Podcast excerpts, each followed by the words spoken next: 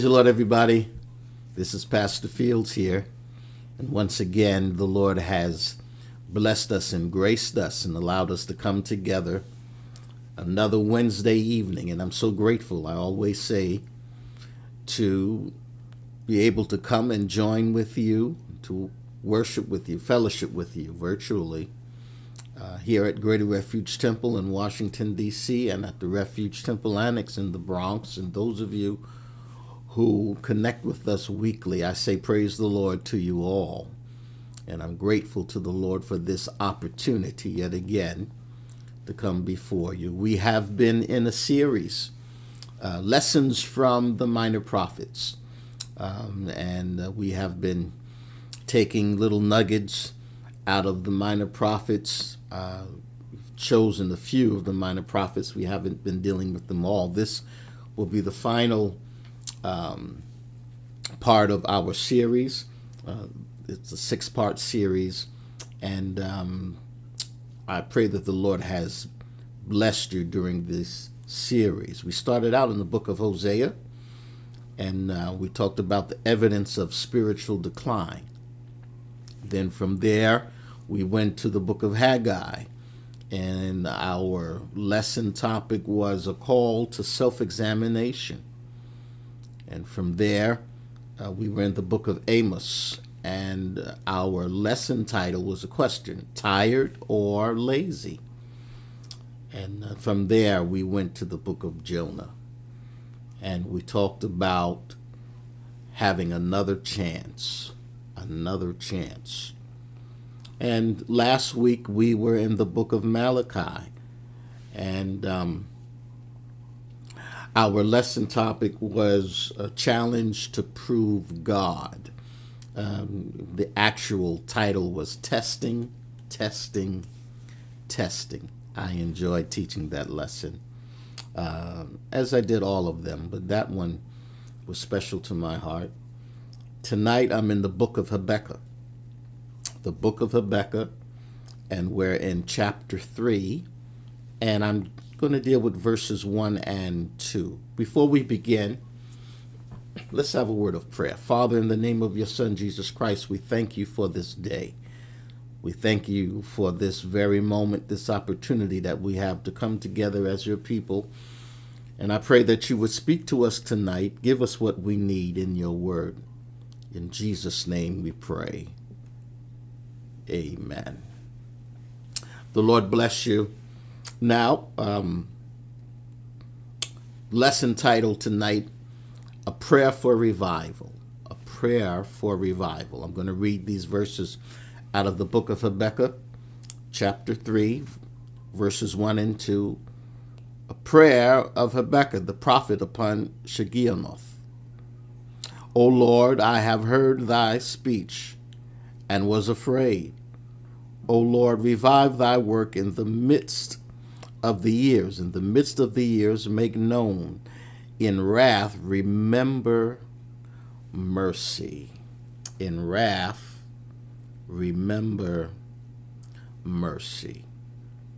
Well, here, yet another prophet has risen to talk to the children of Israel. Uh, he's dealing specifically with Judah, that southern kingdom. Remember, they are divided 10 tribes in the north, two in the south. They're divided because of sin. Uh, both kingdoms, both groups uh, had seasons of turning their back on God, going against God's word, serving idols, getting into mischief, spiritual uh, mischief, and doing things that were displeasing to God uh, yet again, because of God's mercy, because of God's grace, He would send a man of God, giving them an opportunity to turn from their wicked ways, to turn from their sin. Why? Because uh, God wants a holy people. Um, a people that are going to love him, people that are going to serve him in the beauty of holiness. Habakkuk is, is having a conversation with the Lord. Just to give you a little background, uh, he is angry at the fact that his people are going through so much and he understands he understands that they have sinned the people have gone against god but his issue is with who god is using to chastise his children. He's using the chaldeans. Uh, he's using these heathens uh, to chastise us. Why couldn't you do it another way? Why why would you use these people? Because the chaldeans were not only uh, treating them harshly, but they were laughing at them, saying, What kind of God are you serving that would allow you to be subject to us? So they were taunting them, uh, they were teasing them, they were, they were not only being abusive, but they were rubbing it in their face as if to say, Your God. Uh, is a waste of time. Don't even waste your time serving and worshiping. Uh, look at where you are. Uh, so by the time uh, Habakkuk comes, the Lord taps him on the shoulder. He has some issues, and he's basically having a conversation with the Lord, and the Lord is talking back to him. He's answering the questions, but then he has an issue because he's not really satisfied with the answers that God is giving him. Uh, I think perhaps uh, maybe he wanted a stronger answer. He wanted God to change his mind uh, and maybe use a different venue or avenue of chastisement. Uh, but the Lord, you know, didn't change his mind. It was it was time for judgment. It was time for them to reap what they had sown. And he used the Chaldeans. It wouldn't be the first time he used the heathen nation to chastise his people. He used the Egyptians. He used the Babylonians. Uh, and you remember um, the entrance of uh, the three Hebrew boys and, and uh, Daniel. And Daniel would prophesy and say that one kingdom after another is going to come. And because of the transgressions of God's people, uh, they saw that and they sat under different, I'll say, different thumbnails or different leaderships. They would sit under the Babylonians, the Persians, the Greeks, um, and they had opportunity to repent and and when I say they, I'm talking about the people of God. Uh, but then they would go right back into their sins. And we see that pattern in the Old Testament uh, where the Lord would show them grace and mercy and restore, and then they would turn back against God. Uh, from the book of Kings and Chronicles, you see uh, the up and down pattern. Uh, and in the book of Joshua, uh, at the end of the book, as soon as Joshua passed away, it wouldn't take them long uh, to go back into their sinful ways, judge after judge, right? Uh, he would raise up a judge. I'm in the book of Judges now. And then, as soon as that judge died, they go back into their sins, and God would raise up another judge. Uh, and sometimes the judge had issues. Uh, but each time, God would give them an opportunity. But here again, um, he has stirred up another prophet, and Habakkuk is speaking to the Lord, questioning him. Uh, Lord, why this way? Why are you using these people? And the Lord speaks back to him. So by the time we get to chapter 3, uh, Habakkuk is literally praying for revival among his people. Uh, and he opens up, and now it's a strange word he used, Shigionoth, uh, prayer of Habakkuk the prophet upon Shigionoth, and really this was a song. Uh, it was poetry, but it was put to music. It indicates that this this beautiful, heartfelt prayer uh, is for revival. Lord, send a, a revival. Uh, I'll give you a date around 600 BC. This this prophet is is stirred up to pray uh, and as forestated, it's set to music. And Habakkuk prayed because he realizes that revival was desperately needed among the people of God. Um, we tend to think that revival is for the sinner. Uh, that's evangelism. Revival is really for the people of God. We need to be revived. We need to be revived. We need to turn back to our God. Uh, and he prayed, Lord, we desperately need a revival. Why? Three reasons. Israel had become formal, forgetful, and careless. Uh, formal, by formal I mean they were just doing things ritualistically. They were going to church ritualistically. They were making sacrifices ritualistically, but it wasn't in their heart.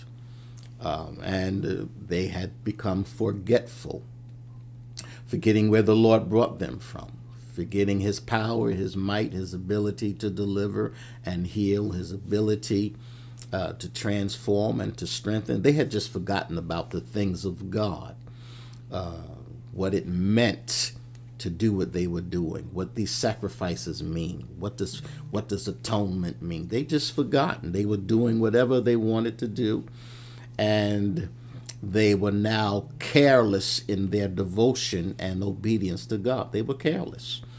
Uh, to feel like I can go to the temple today and and be right today, but tomorrow I can do whatever I want and God will accept it. That's that's becoming careless.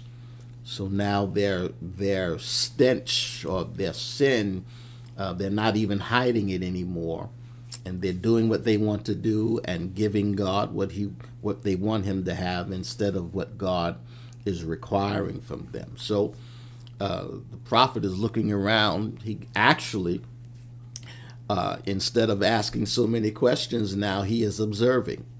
Uh, because his issue was not only with who God was using, but uh, for the chastisement piece, but his issue was with the injustices in the world, uh, why people were so nasty to each other, uh, so dreadfully mean, why there was so much division and hatred all of these things bothered him. Uh, but when he looked, took another look at his own people, he was saying, "We there is some similarities, uh, and I would say too many similarities between us and the world. Uh, they had become forgetful, formal, and careless in their devotion and obedience to God. So, uh, because of this, they almost lost their testimony. They lost their identity. And when you lose your identity and start forgetting the things of God, your your testimony weakens. And your testimony is not just what you say out of your mouth, it's how you live your life. So God's holy name was not being honored, and his kingdom was not being extended because they had ceased to do the things of God. They had ceased to be an example to the world. So uh, I believe the study tonight is very relevant to our times because um, perhaps one of the greatest needs that we have as a people of God is for spiritual revival, to come back to the things of God. And yes, um, listen, I'm I'm not beating up the church. I'm not being negative, uh, but I am being observant and saying that we need to just come on back to the fundamentals of things. Come on back totally to God. Stop trying to be like the world and be what God wants us to be. Uh, and yes, we do need to be evangelistic, reach out for souls. Yes, uh, that is our mandate. Uh, and we thank God for for our evangelistic meetings. I thank God for every fellowship that we have, every seminar. I thank God uh, for all of our meetings that we have. Um, and we're always trying to come up with different methods to do this, that, and to bring people in. But there is a need for spiritual revival, for a fresh infusion of God's powers, Holy Spirit, within the church. Hallelujah. It's it's an awakening, so to speak, awakening of our lives wake up those things that have fallen asleep in our lives so we don't steer away from God, so we won't be so easily tricked or persuaded to step out of the truth. Uh, an outpouring, another a fresh outpouring. I don't just mean a praise break for five, ten minutes in the in the worship service. I mean a, a outpouring of His Spirit. Hallelujah. So wherever you are, you feel Him. There's Wherever you walk, the power of God is there. Our true revival among the people of God. Hallelujah. This is what Habakkuk was praying for. Stir up the people, stir up our hearts and minds. Hallelujah. And we're so we're examining his his prayer uh, that he prays. He says, um, "The prophet upon Shigionoth, O Lord, I have heard thy speech." He's talking about the answer, and I didn't. I don't have time to go through everything that he was questioning God about. Uh, but he said, Lord, I heard what you said to me, and I was afraid. Lord, revive thy work in the midst of the years, in the midst of the years, make known in wrath. Remember your mercy. Remember your mercy while you're chastising us. Remember your mercy while you're chastising us. And he's praying for revival. Um, and, and before I get into the actual meat of the lesson tonight, let's let's talk about some things that we will need in order to see revival. What needs to be awakened uh, in in so many of our congregations and, and in the church in general? What do we need to wake up to in order for revival to to begin a true revival? Uh, and I, I need to say it it doesn't matter. When true revival comes, it doesn't matter who the preacher is. You know, I know we have our favorites, but because true revival doesn't come from the man, it comes from God. I'm going to say it again. True revival doesn't come from man, it comes from God. True revival comes from man, doesn't come from man. I'm sorry. That's how some of us think. But true revival comes from God. So the first thing that we would need to be awakened to is the fact um, that we need to be awakened to the power of prayer. You'd be surprised uh, how slack many have become uh, in the area of prayer. Um, coming up in the Lord, I was surprised uh, to discover how many churches uh, you know, in in our in some environments, we're complaining that uh, people are not taking advantage of the prayer meeting when you call prayer. But there there are churches that don't have prayer at all. They just come to have church, but there's no prayer meeting called, no prayer, uh, no prayer.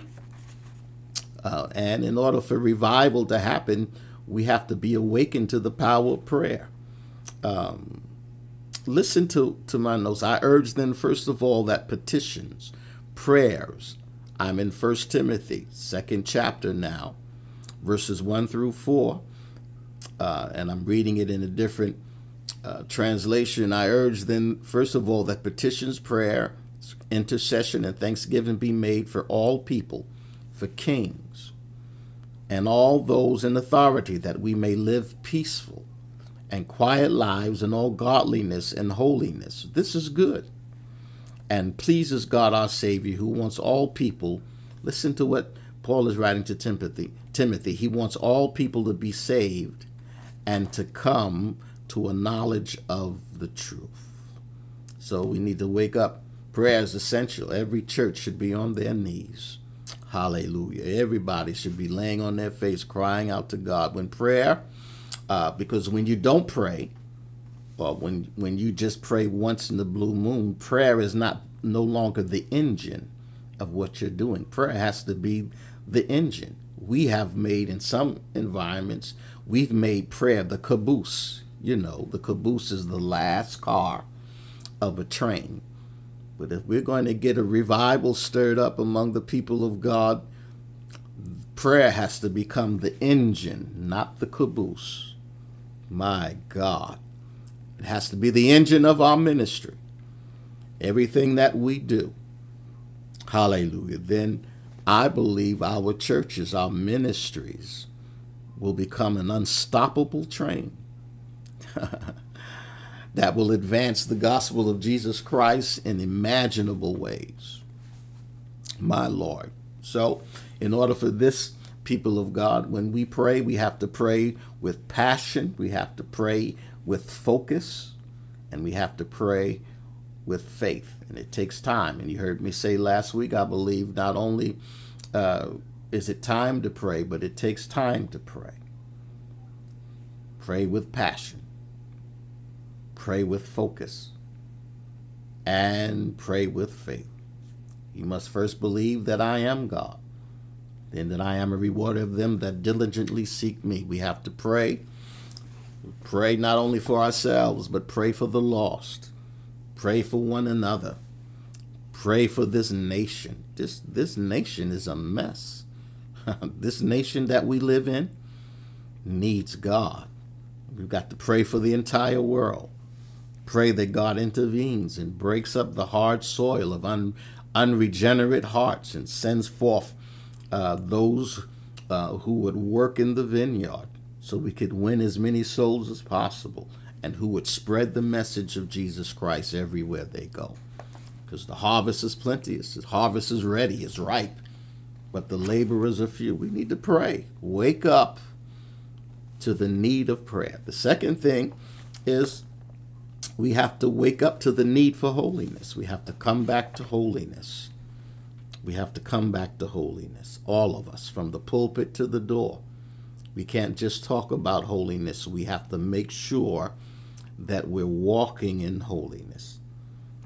2 Timothy chapter 2 verses 19 through 21 Nevertheless the foundation of God standeth sure having this seal the Lord knoweth them that are his, and let everyone that nameth the name of Christ depart from iniquity. But in a great house there are not only vessels of gold and of silver, but also of wood and of earth, and some to honor and some to dishonor. And if a man therefore purge himself from these, he shall be a vessel unto honor, sanctified and meet for the master's use and prepared unto every good work. So we have to make sure if we want revival to come the way that God determines revival, then we have to wake up to the need to pray and we have to wake up for the need for holiness. God only serves uh, God only serves the church revival on a clean plate. So we have to purify our hearts. We have to purify our hearts. And if there's any sin in the camp, we need to address it. Hallelujah. Thank you, Lord. If there's any sin in our lives, we need to confess it to the Lord. And I would say also that we have to have people in our lives that are going to make us accountable in these areas. Someone that you can be accountable to. Uh, we we should have such a relationship with one another where we can we can ask each other, "How's your walk? Uh, have how how's your walk? Have, are you are you still walking in holiness?" Um, so that together we can walk in purity. This is what James says, chapter five, verse sixteen: Confess your faults one to another and pray one for another that ye may be healed. The effectual, fervent prayer of a righteous man availeth much. So, um, we confess to God to be forgiven, yes, but we confess to each other to get healed.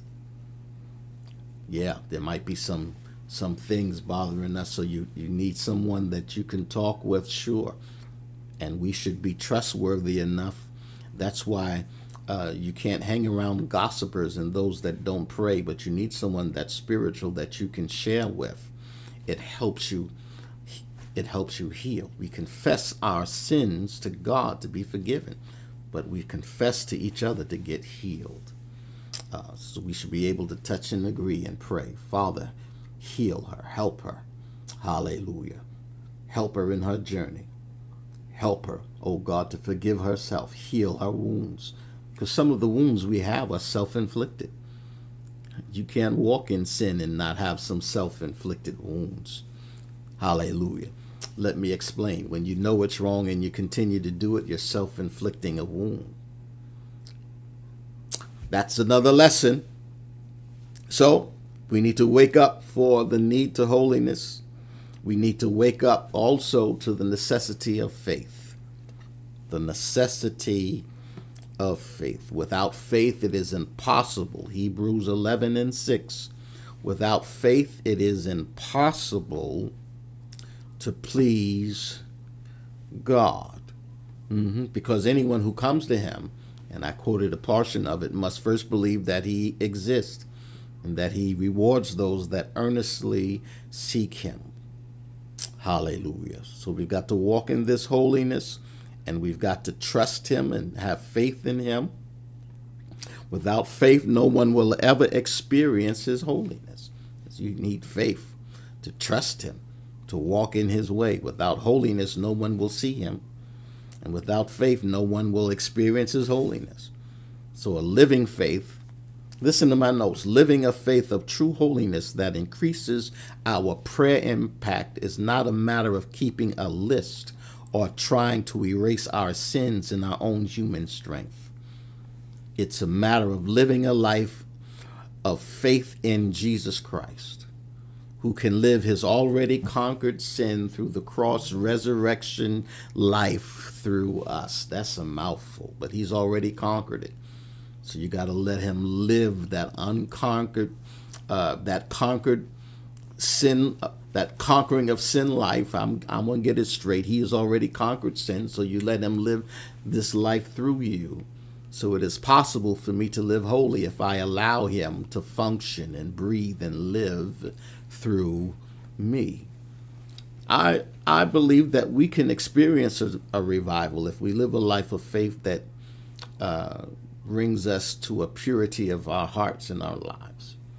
Uh, Acts chapter 15, verse 9, and put no difference between us and them, purifying their hearts by faith. Hmm. Um, there was an issue in the early church, you know, who can be saved. These are these are not Jews, but God is saving them, and they were putting a difference between. When I say they, the Jews are putting a difference between them and the heathen. Uh, but when the Holy Ghost comes, we we all become one. It doesn't matter what your background is. Uh, so uh, here, when the Holy Ghost was falling, the Bible says, and I, I just read it for you, uh, the book of Acts 15 and 9. Uh, because of this, it put no difference between us and them, purifying their hearts by faith.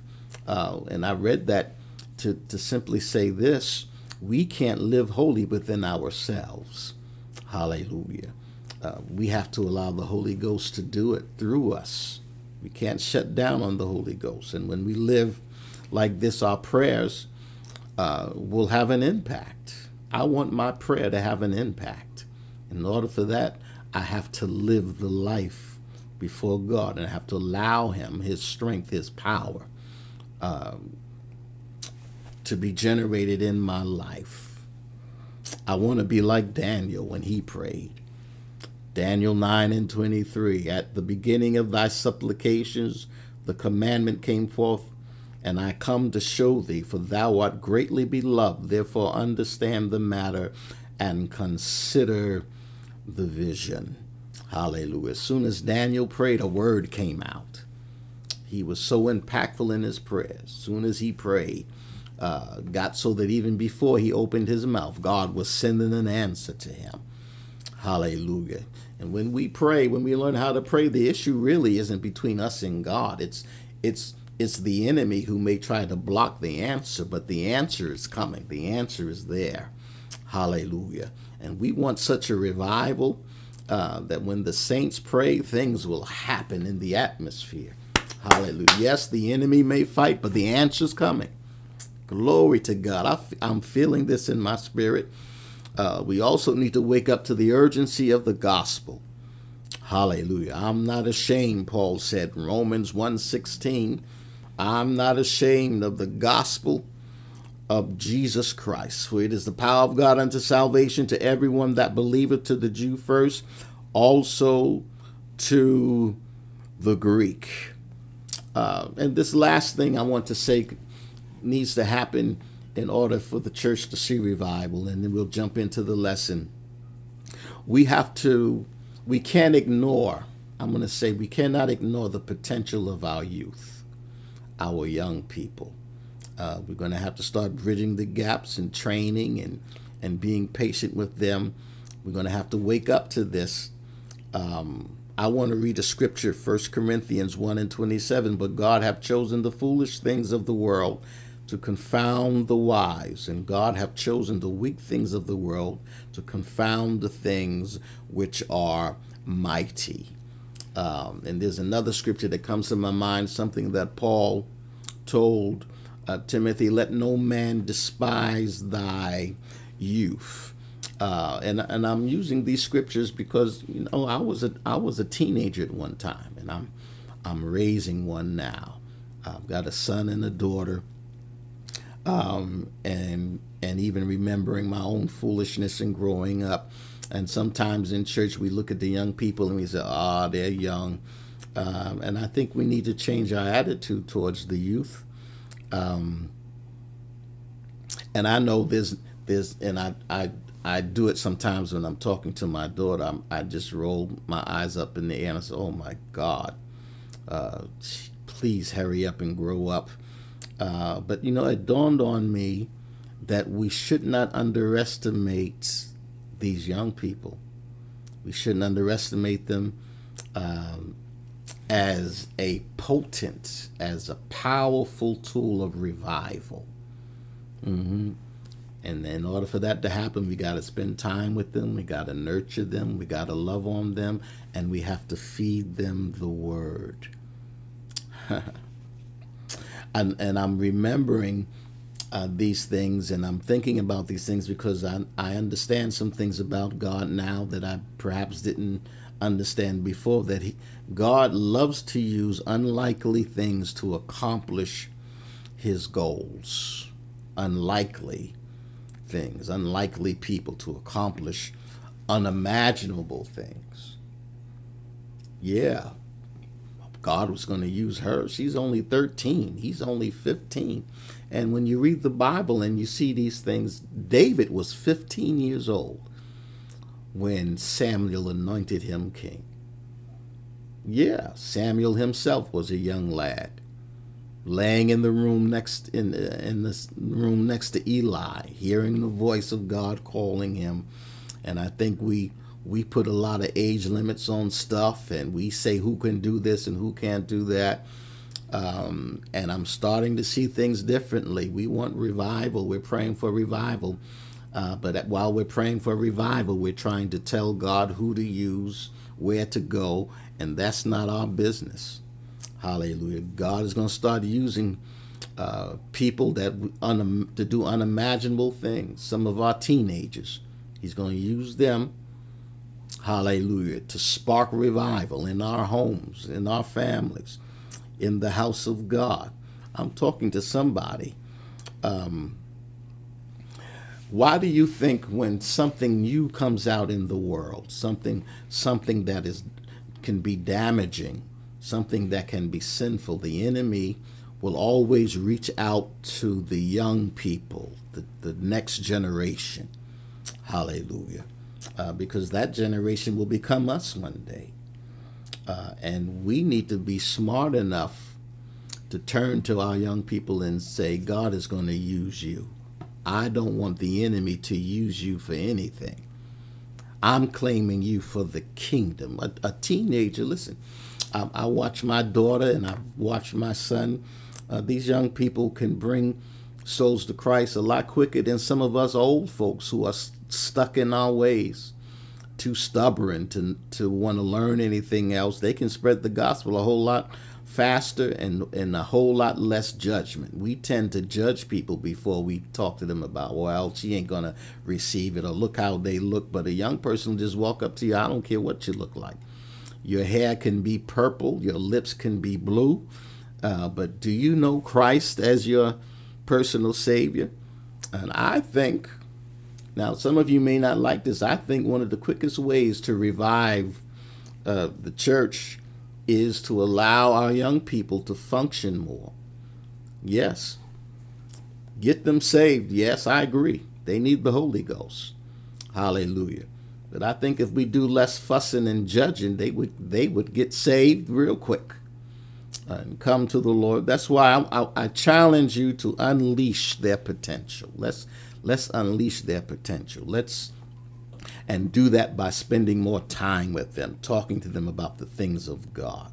And you'll discover that they have some of them have a heart for God and they want the church to, to function and prosper. They want to see souls saved just like you do. Uh, so our youth ministries have to be strategic. Hallelujah. So that brings me in to the lesson because Habakkuk, and we talked about Amos, we talked about Haggai, we talked about Hosea. They were young men. They weren't old men when God started dealing with them. Uh, they they were they were some young fellas.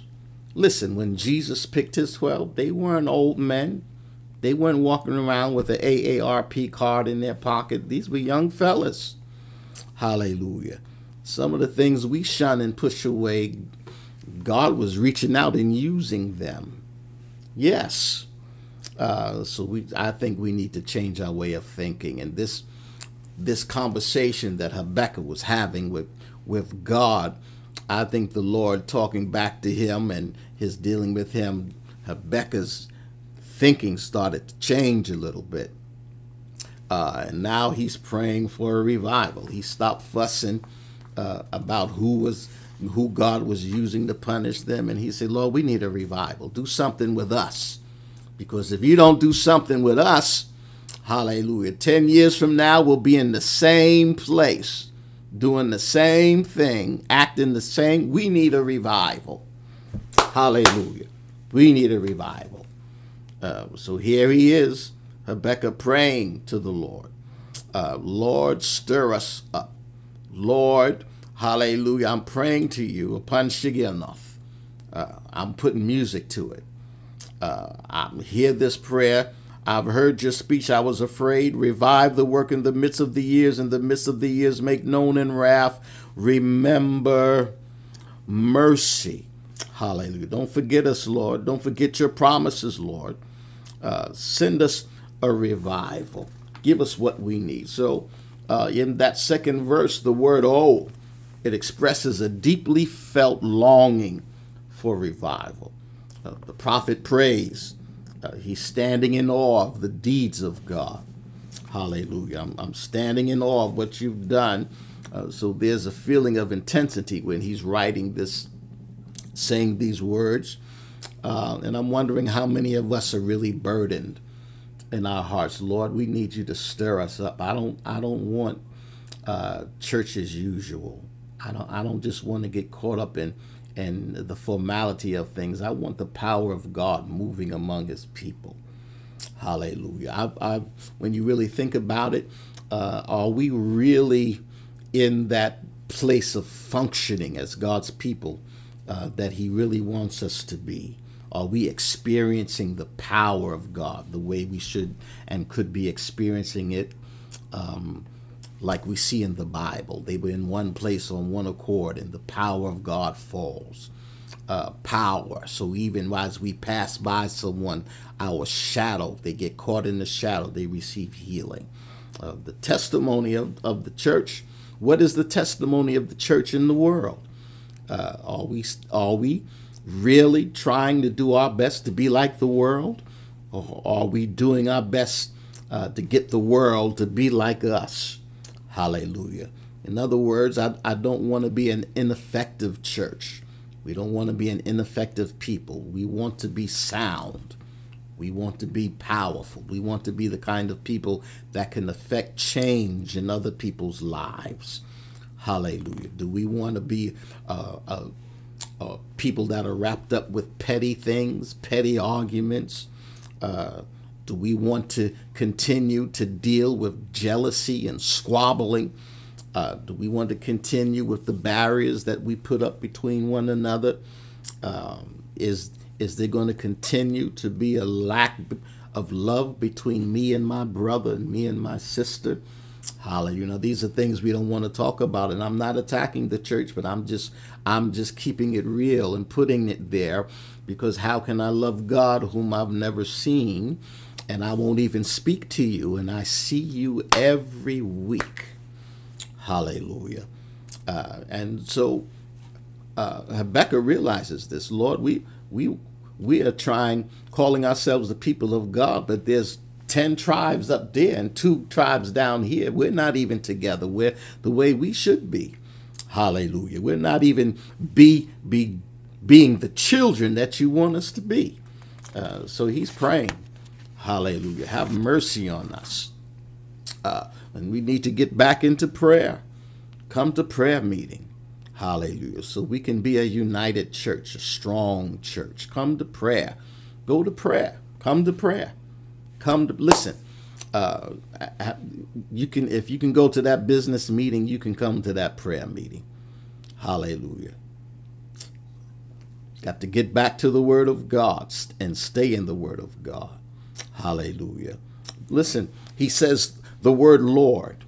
Uh, and he repeats the word Lord often in his in the writings, talking about Habakkuk. But in his prayer, uh, he's praying to the Lord because revival comes from heaven. Remember, I said if we're going to have revival, it's coming from heaven.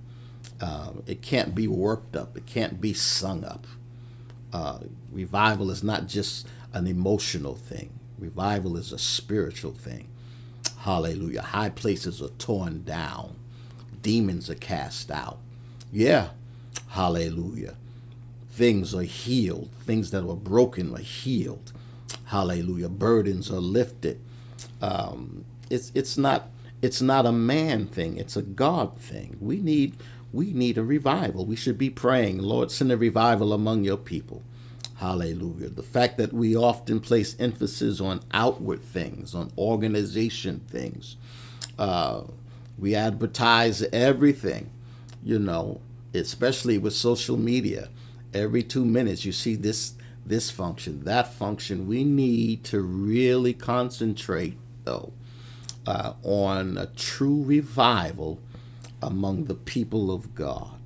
Hallelujah. And understand that only God can send a revival. Hallelujah. So uh, here the prophet is praying, Lord, we need a revival. Stir us up. Remember your mercy, Lord. Hallelujah. Do something with us, among us.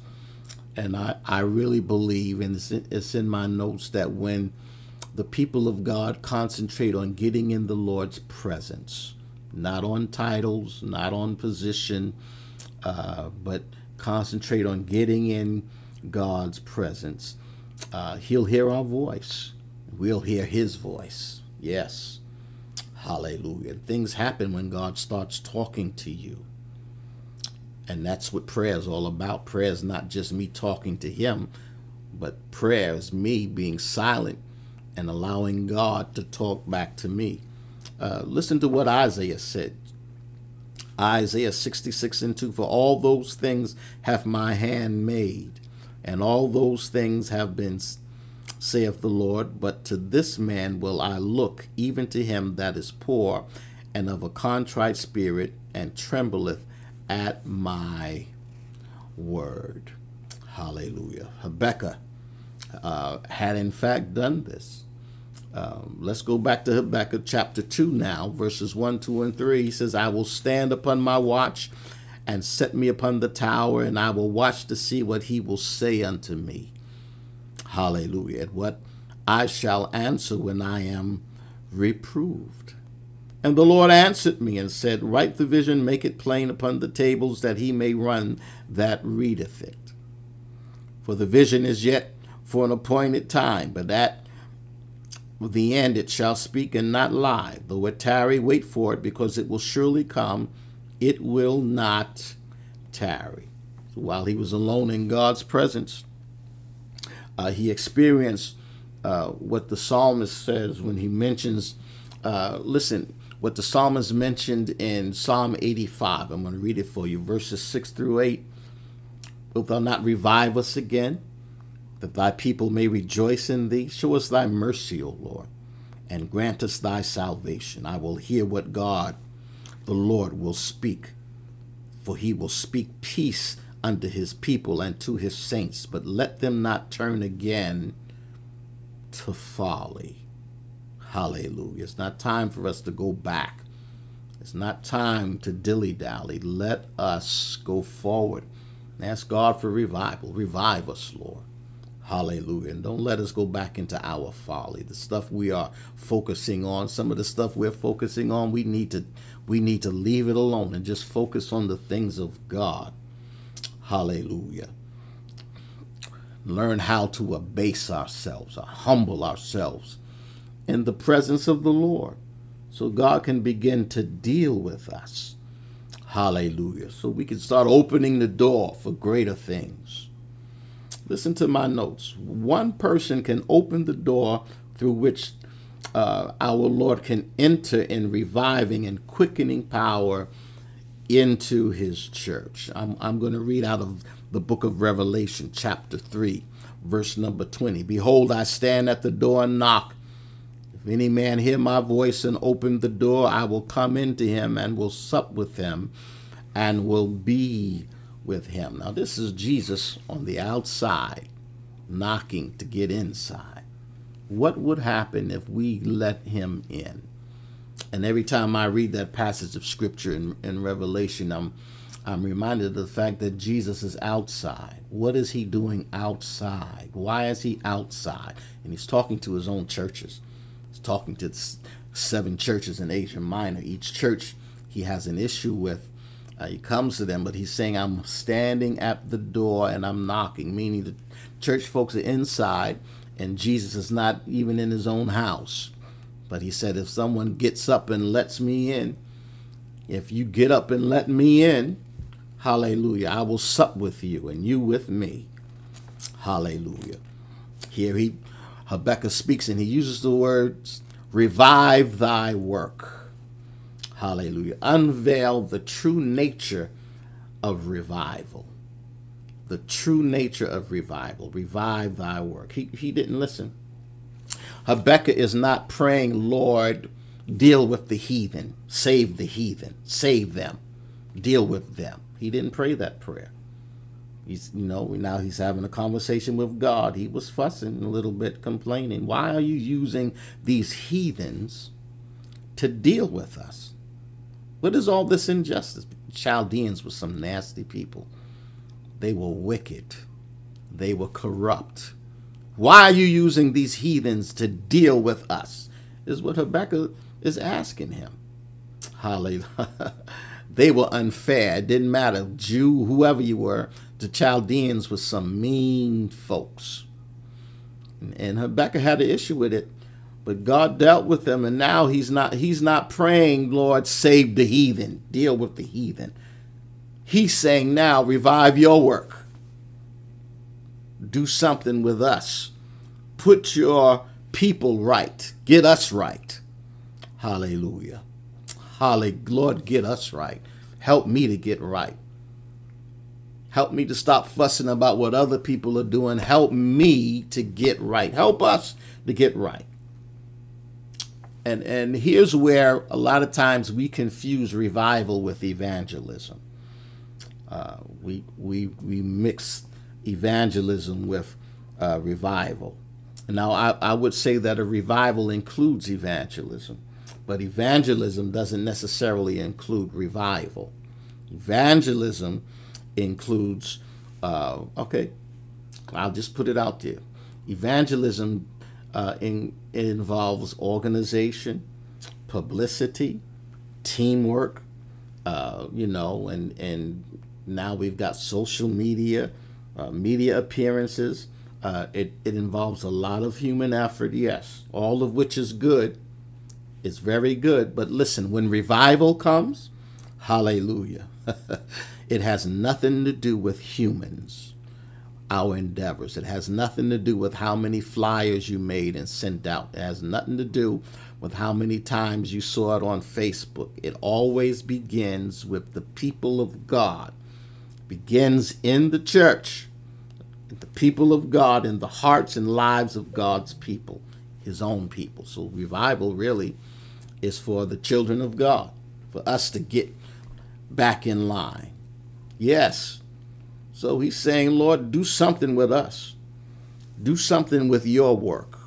He needs you to do something with us. Remember what I read? He talks about in the midst of the years. Speak to us. Speak to us of the time of revival. So Habakkuk repeats this. He repeats these words in his prayer. So when someone repeats something, I have to start thinking about, well, why is this significant? Why why does he feel a need to repeat it? I think it, it was because he was desperate. He's starting to see the condition of his own people.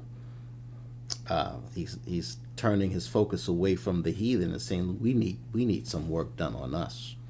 I'm complaining about the sinner, uh, and we we're not as close as we should be to the Lord. We need reviving.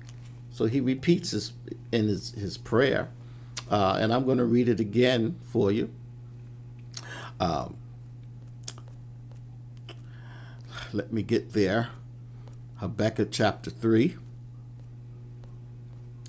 verses 1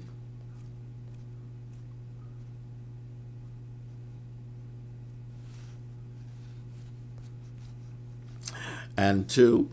A prayer of Habakkuk the prophet upon Shigionoth. O Lord, I have heard thy speech and was afraid. O Lord, revive thy work in the midst of the years. In the midst of the years. In the midst of the years. In the midst of the years. Speak to us of the time of revival. He repeats it. Revive your work now. Lord, oh, revive us now. I'm desperate. We're desperate for a move of God. And surely, uh, I can interpret it as being anytime. Anytime. You don't have to put this on the calendar. We don't have to wait until December 1st. Lord, start doing something now. Send send it now. Speak to us of the time of revival. Speak to us of the time of revival. Let it start happening even now. Any time is a good time, Lord. Hallelujah. For you to move in our lives. Any time when revival is needed and when God's people will pray, when God's people will come together, revival will start. God will start moving and healing and delivering and changing and strengthening. Hallelujah. I wish I could teach this the way that I feel it in my spirit. Um, and here, I, I don't want you to think that we're contradicting what has already been said about God being the author of revival. Uh, because God is sovereign, but He's also declared in His Word that He is willing to hear and answer the prayers of His people. So when when um, Habakkuk says in, in the midst of the years, at this very time, God will revive. Uh, Lord, send your revival now. Uh, and I believe also it's it's a it's a plea for him indirectly he's saying, what do we need to do to get this thing off the ground, to get this revival started? Um, let's go to Second Chronicles. Listen to what the Lord says in Second Chronicles, uh, chapter seven.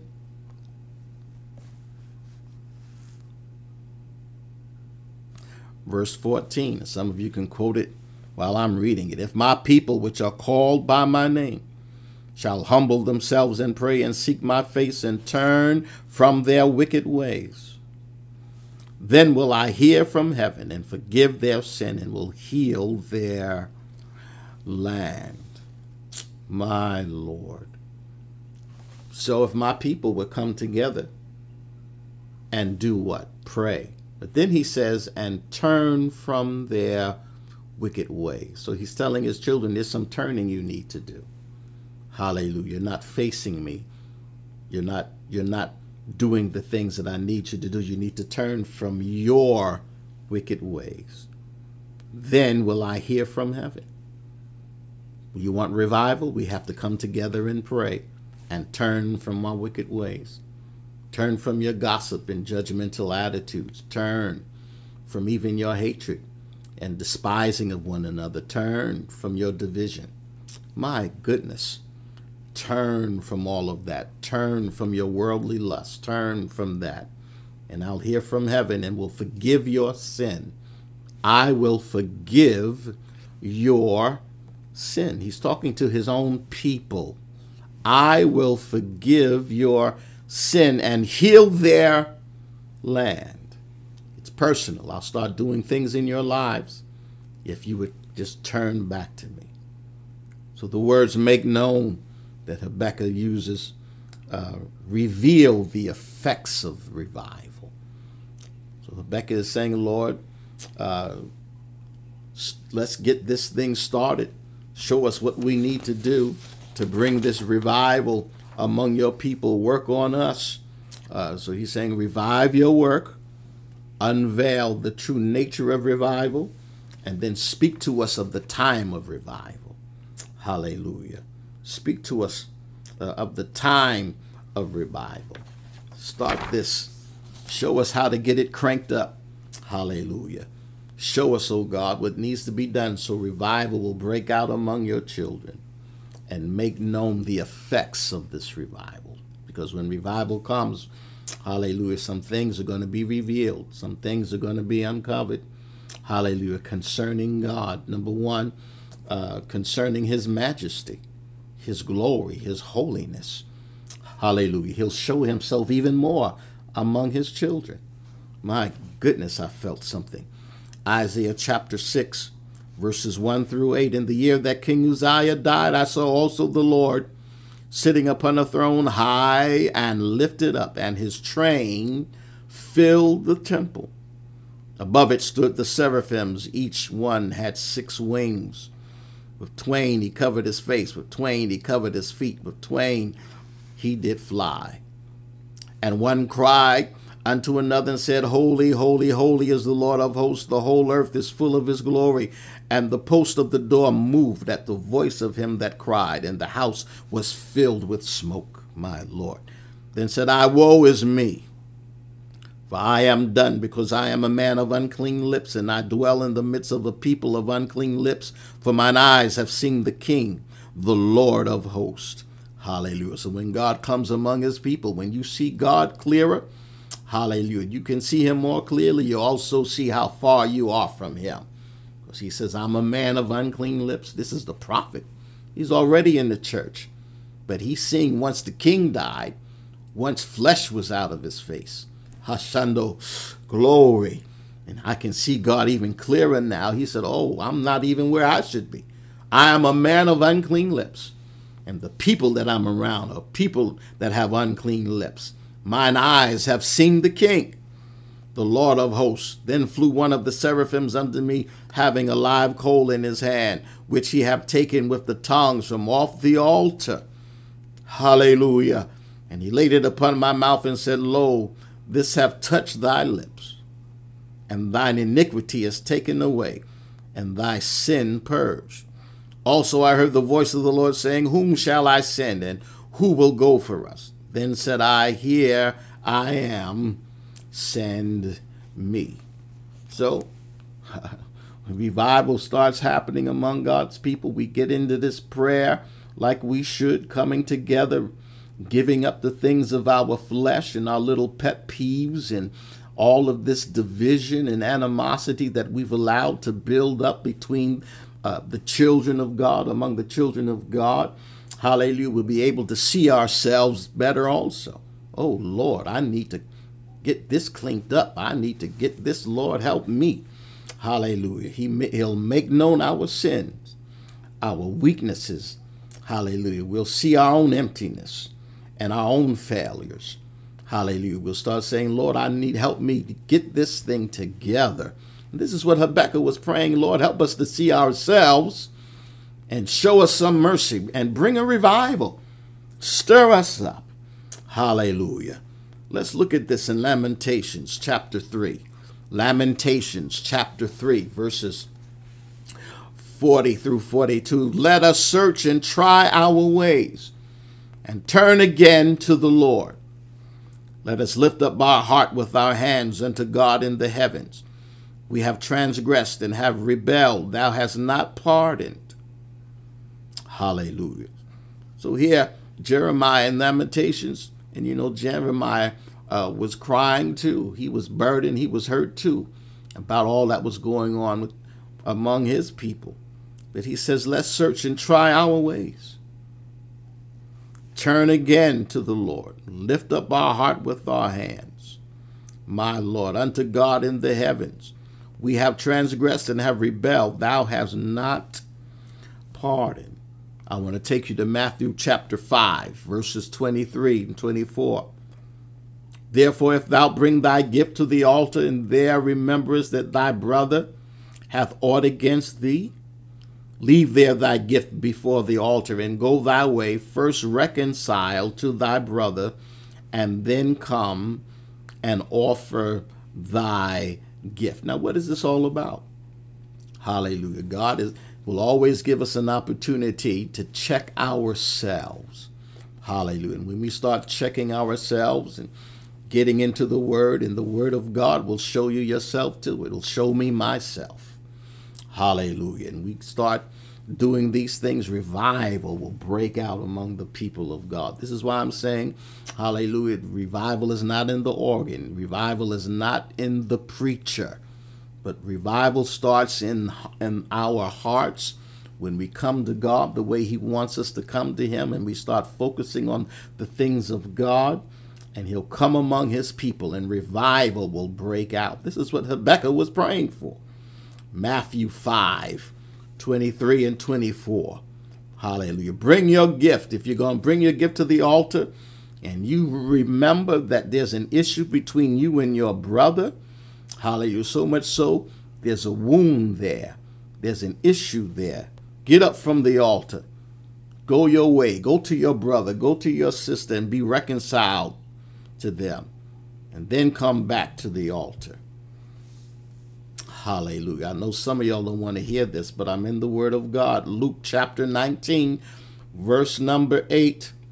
And Zacchaeus stood and said unto the Lord, Behold, Lord, the half of my goods I give to the poor, and if I have taken anything from any man by false accusation, I restore him fourfold. Now, here's Zacchaeus. Uh, he's just met Jesus. Hallelujah. And you can never meet Jesus and not see what's wrong with you. He's with Jesus. And the presence of the Lord starts dealing with him. The fact that Jesus has changed his life, he sees his sins, he sees himself, he sees his wrongdoings. And he says, Lord, whatever I've done, and if I've, I've, I've taken more than I should have taken from someone, I'll go reconcile to them. He starts making inventory. I want to get it straight. I want to get it right. Why? So things between me and God can flow the way they're supposed to flow. Also, hallelujah, when revival comes, it makes known the power of the Holy Ghost.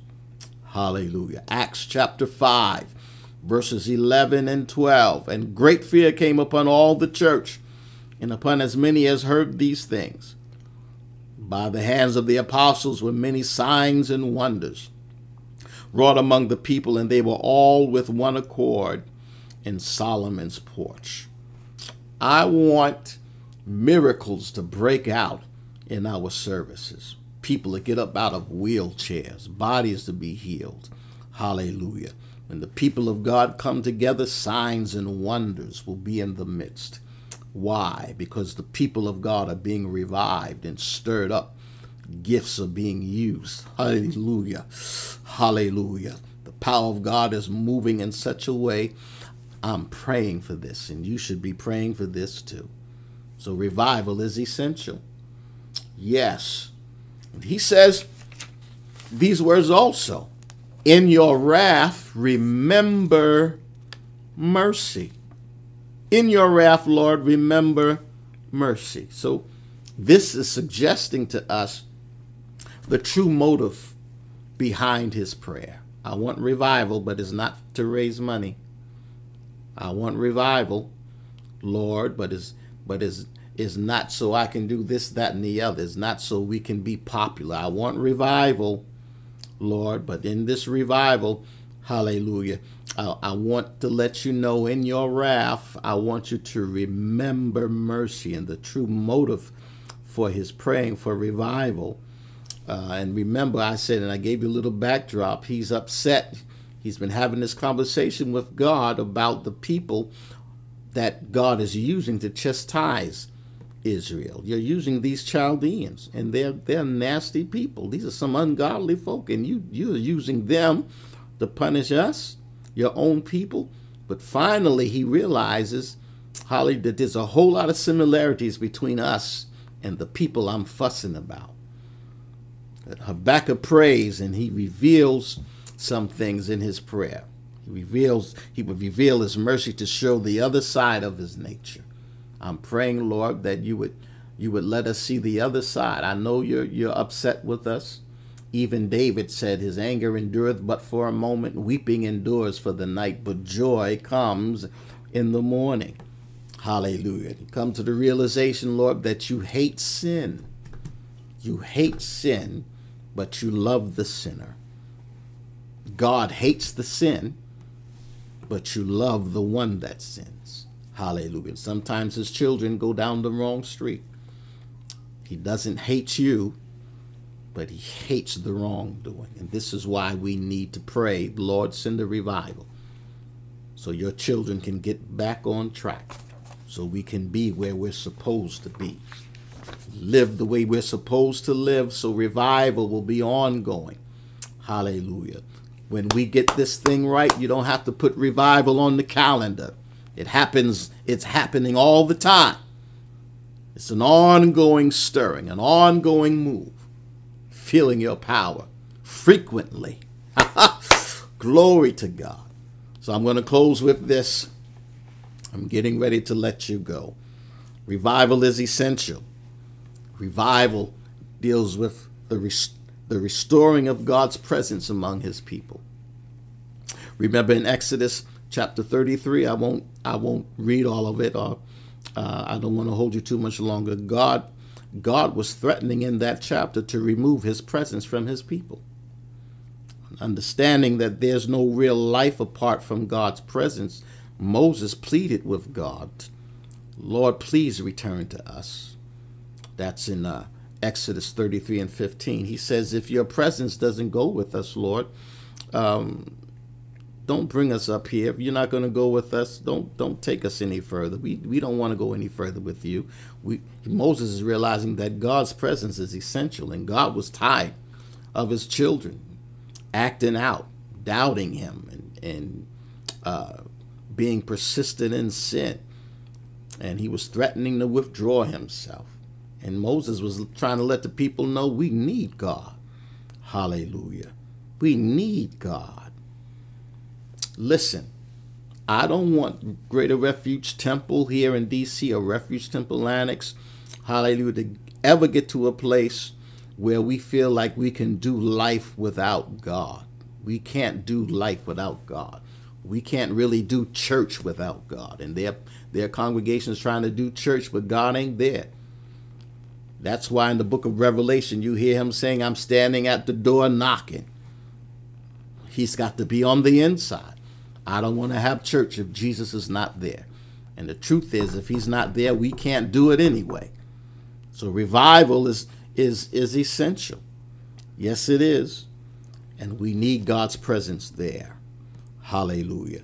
And we got to come to a place where we're we're not so high minded that we can't stay in the place of repentance. Repent ye therefore, Acts 3:19, and be converted that your sins may be blotted out when the times of refreshing shall come from the presence of the Lord. Hallelujah. And you say, well, Fields, why do we need his presence? We need his presence if we're going to recover any kind of biblical sense if we're going to have any kind of respect for His Word, we're going to need His presence around us. Yes, I want His presence. I want it potently. I want it strongly among every time we come together in worship, and not just when we come together in worship, but in our private lives. I want you to be able to feel His presence. God can come to you even while you're in the bathroom or in the living room, and you'll feel His presence. He did it with John on the Isle of Patmos. He wasn't in church. He's on an island. And listen to what John says in Revelation uh, 117. And when I saw him, I, I fell at his feet as dead. And he laid his right hand upon me, saying unto me, Fear not, I am the first and the last. John fell on his face in God's presence. I couldn't stand it. I want God's presence in, in worship so strong until the choir can't sing. The preacher can't even preach. We're just we're just laying before him. Hallelujah. Hallelujah. And listen, I'm talking what I'm talking about is more than just a physical response. Uh, I'm talking about yielding our hearts, our wills to him, letting him rule our lives. Hallelujah. We need him. We need his presence if we're going to battle the sin in our own lives. Yeah. And I know the saints don't like to talk about the, the issues that they have within themselves, but I want God's presence so until we're able to win the battle that we're having with ourselves. Because Isaiah said it, chapter 6. He said, When I saw the Lord sitting high on the throne, lifted up, his train filled the temple, I stood Hallelujah. Above it stood rather the seraphims, and he, he talks about them. But listen, one cried and another said, Holy, holy, holy is the Lord of hosts.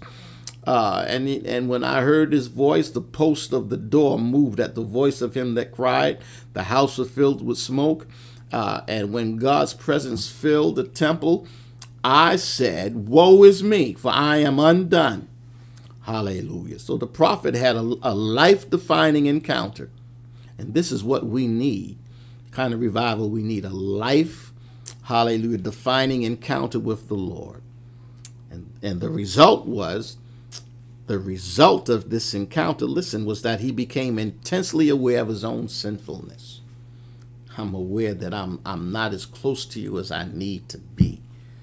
Hallelujah. It was like turning the lights on in a dark room.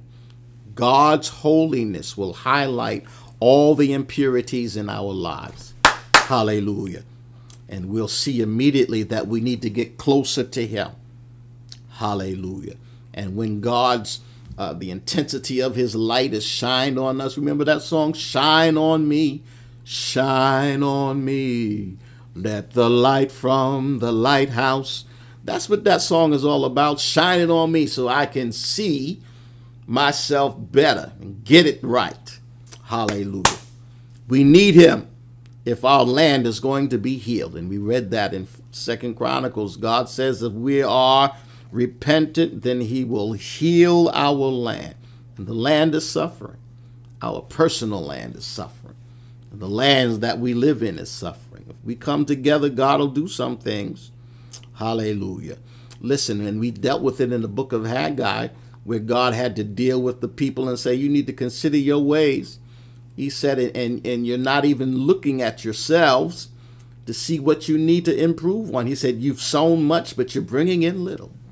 You eat, but you don't have enough. You're drinking, and you're not filled with drink. You clothe yourselves, uh, but no one is warm. Uh, you're earning all of this money, but uh, I'm poking holes in your pockets because you think it's all about you. Hallelujah. In, such a way, and, and when he says that, it, you can do it without me, but you can't do it without me. You can't be holy without me. You can't do anything without. If we're going to have a true revival, we have to say, Lord, do it. We can't do it. Hallelujah. And we need his presence. We're going to need his presence if we're going to love the way we're supposed to love if we're going to love souls like we should love souls. Remember, um, in in the Gospel according to Saint Luke, there's a there's a segment there, chapter nine, verses thirty six through thirty eight, where it shows that Jesus is having compassion on the masses of people. Mm-hmm. Listen to what he's saying. Uh, and when the voice was passed, Jesus was found alone, and they kept it close and told no man in those days any of those things which they had seen. And it came to pass that on the next day, when they were come down from the hill, much people met him. And behold, a man of the company cried out, saying, Master, I beseech thee, look upon my son, for he is mine only child. Uh, so Jesus oftentimes showed that he would take time he would take time to show love individually. He's not just a congregation God, He's an individual God. And He takes time to hear what you have to say and to deal with your issue. He has compassions on the masses, yes. Hallelujah. But Jesus also was the kind of Savior that He would take time with you individually. He's a personal, a personal Savior. We have a high priest that can feel, he can be touched with the feelings of our infirmities. Hallelujah. And we need his presence if we're going to uh, answer the cries of our these generations that are coming up behind us. If we're going to be effective in winning them and bringing them in, we need his presence.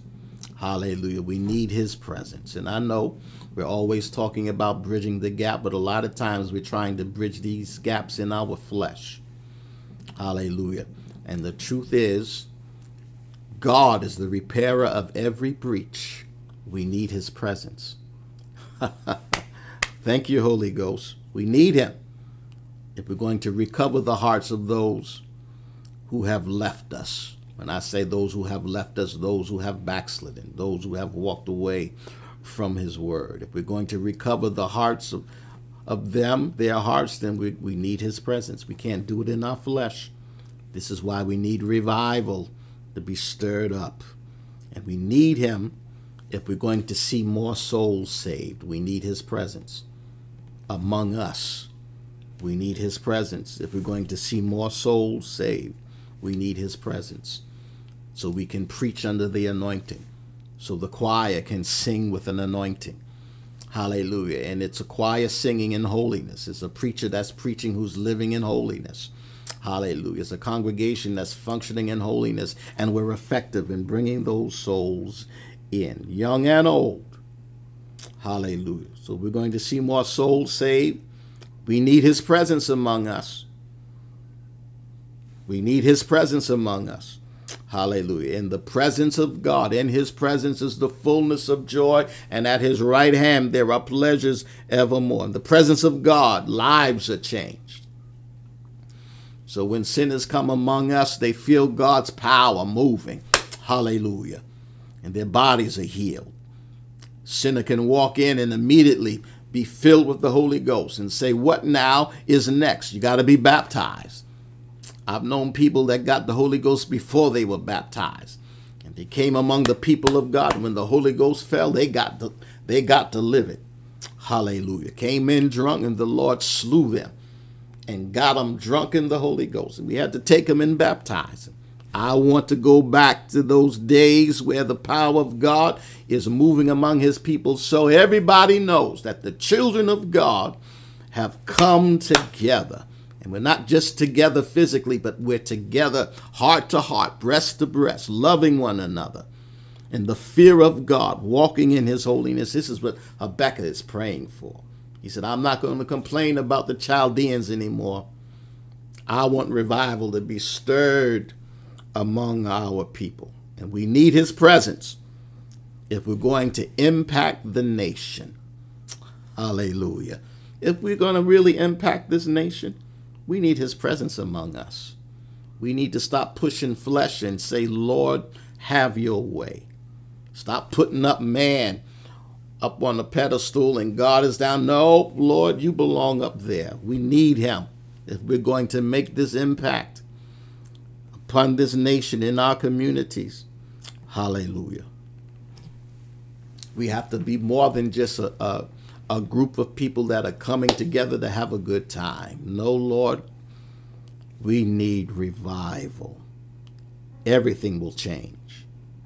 Everything will change when God is really standing among us.